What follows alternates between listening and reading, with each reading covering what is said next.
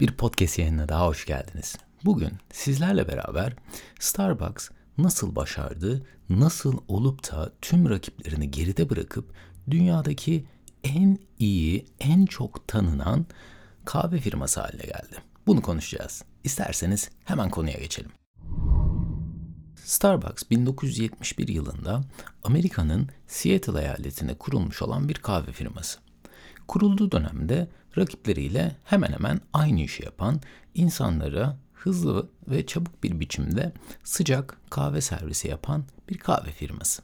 Peki Starbucks bugünkü başarısını nasıl elde etti? Nasıl oldu da bütün rakipleri geride bırakabildi? Aslında Starbucks çoğu insan için üçüncü mekan olarak sınıflandırılmış. Peki ne demek bu üçüncü mekan?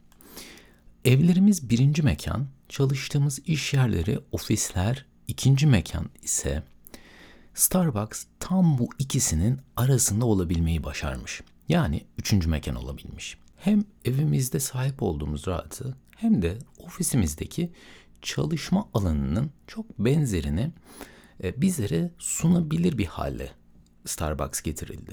Peki bu olmadan önce Starbucks diğer kahve firmalarıyla rekabet halindeyken rak- rakiplerin neler yaptı? Dediğim gibi ilk kurulduğu zamanlar bütün kahve firmaları aynı şeyi hedefliyordu. Sadece hızlı ve ucuz bir kahveyi insanlarla buluşturabilmek.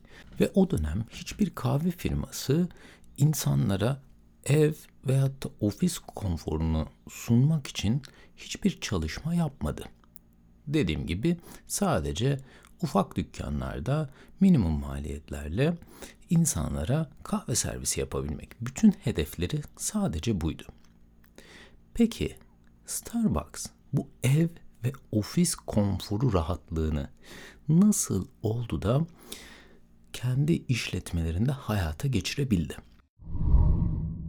Öncelikle Starbucks porselen bardak ve tabaklarda servis yapmaya başladı.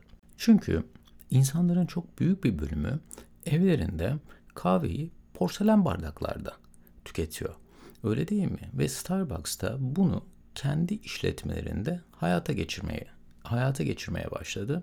Aynı şekilde sadece bardak değil, tabaklar, çeşitli mutfak araç gereçleri ev kalitesinde sunulmaya başladı. Yani plastik çatal, bıçak, tabak yerine evimizde kullandığımız aynı kalitede ve standarttaki yeme içme araçları Starbucks'ta müşterilere servis edilmeye başladı. Ardından ofislerde çalışan insanların bilgisayarını alıp orada işlerinin bir kısmını yapabilir hale gelmesi için büyük masalar, sandalyeler, belki iyi bir aydınlatma ve e, slow bir müzik eşliğinde insanlara ofis ortamının rahatlığını da sunmaya başladı. Peki rakipleri böyle bir şeyi hedefledi mi? Ne yazık ki hiçbir rakip bunu hedeflemedi. Ki bu konuştuğumuz zamanlar 1971'den artık Starbucks'ın o büyük bir sıçrama yaptığı alana 2000'lere kadar ki olan süreçte e, çoğu işletme küçük alanlarda hızlı kahve servisine odaklanmıştı. Ve Starbucks müşterilerine şu anki Starbucks müşterilerine sorulduğunda çoğu insan kahve için değil Starbucks'ın sunduğu konfor alanı için Starbucks'a gittiğini, Starbucks tercih ettiğini söylüyor. Çok ilginç değil mi? Yani gelen müşterilere bir anket yapılıyor ve insanlar diyor ki Starbucks'ın sattığından daha ucuza ve daha iyi bir lezzete sahip kahveye ulaşabileceklerini söylüyorlar. Yani sadece oraya kahve için gitmediklerini, oradaki rahat alanı için bu firmayı tercih ettiklerini paylaşmışlar ve Starbucks bu filtreyi yani firmanın niçin var olduğunu çok iyi belirlemiş. Bunu da size bu anlattığım araştırmalarda Start with Why, niçin sorusuyla başla kitabından alıntıdır.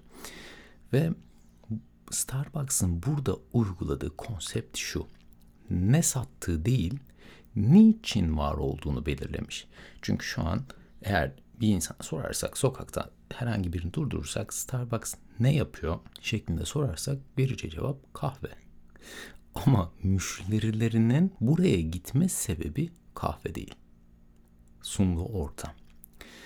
Ve gelin bunu ne yazık ki kendi işletmelerine, kendi bünyelerine katamamış ve başarısız olmuş firmaların örneklerine bakalım.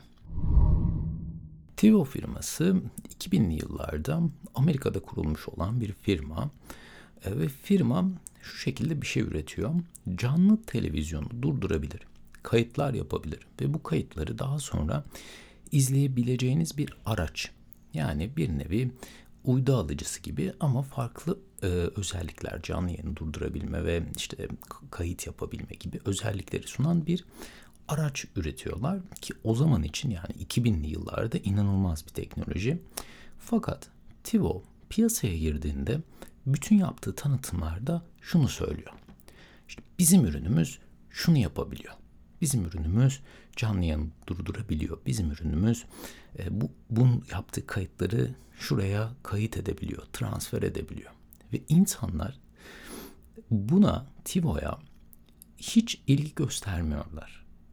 Aslında TiVo o dönem ne yaptığı değil, niçin var olduğuna odaklanabilseydi ve insanlara şu şekilde bir pazarlama stratejisi sunabilseydi, hayatın kontrolünü elinde tutmak isteyen bir insan mısınız? O zaman sizler için bir ürünümüz var. Bakın, şimdi ürün özelliğin ürünün özelliklerinden hiçbir şeyden bahsetmedik. Öyle değil mi? Şunu yapıyor, farklı şeyler yapıyor. Hayır. Ürünün niçin var olduğunu tanımladık. Yani insanlar sadece bir ürünün ne olduğu için değil, niçin var olduğu için tercih ediyor. Peki bunu çok başarılı bir şekilde uygulayabilmiş başka bir firma var mı?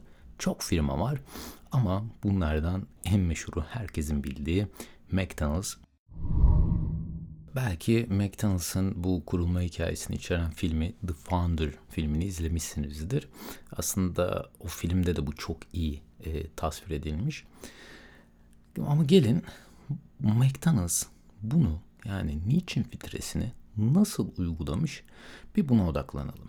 McDonald's'ın müşterilerinin çok büyük bir kısmı McDonald's'tan çok daha iyi bir hamburger yapabileceğini düşünüyor. Yani çok büyük bir kitle McDonald's'a hamburger için gitmiyor.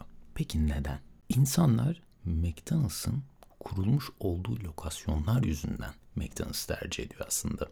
Şimdi böyle kulağa çok mantıksız gelebilir ama şu şekilde düşünün. McDonald's hiçbir zaman değersiz bir alana gidip bir işletme açmıyor. Hiçbir zaman. Sürekli insanların en hızlı ve kolay ulaşılabileceği ve en değerli lokasyonlara gidip işletme açıyor. Ve aynı zamanda bunu bu açtıkları işletmede müşterilerle şunu buluşturuyor. Çok hızlı. Hiçbir zaman yavaş bir hizmet McDonald's tarafından verilmiyor. Ve insanlar bakın hani şu an sorsak McDonald's ne yapıyor? Hamburger. Ama insanların oraya gitme sebebi sadece hamburger değil. Çünkü bakın yine çünküyle başlıyorum. Yani niçin sorusunun bir cevabı aslında bu. Kurulmuş olduğu lokasyon yani e, oturduğunuz belki muhitte gidiş yolunda bir tane, dönüş yolunda bir tane, belki ofisinize girmeden önce böyle çok kritik noktada konumlandırılmış bir tane McDonald's bulabiliyorsunuz. Ve oraya gittiğinizde çok hızlı bir servis alacağınızı biliyorsunuz. Ve bu yüzden insanların çok büyük bir kısmı McDonald's tercih ediyor. Ve bu mekanizmayı özetleyecek olursak bütün bu firmaların özellikle başarılı olan firmaların izlediği metot her zaman öncelikle niçin sorusuyla başla, ardından nasıl sorusunu sor ve son olarak bu ürün ne? Yani ne sorusuyla bu işi bitir. Çok basit bir mekanizma. Çoğu firma bunu çoğu başarılı firma bunu çok iyi bir şekilde kendi işletmelerine uygulayabilmiş. Ve bugünkü podcast'in de sonuna gelmiş bulunuyoruz. Umarım faydalı bilgiler verebilmeyi başarmışımdır. Beni dinlediğiniz için çok teşekkür ediyorum. Harika bir gün sizlerin olsun. Hoşçakalın.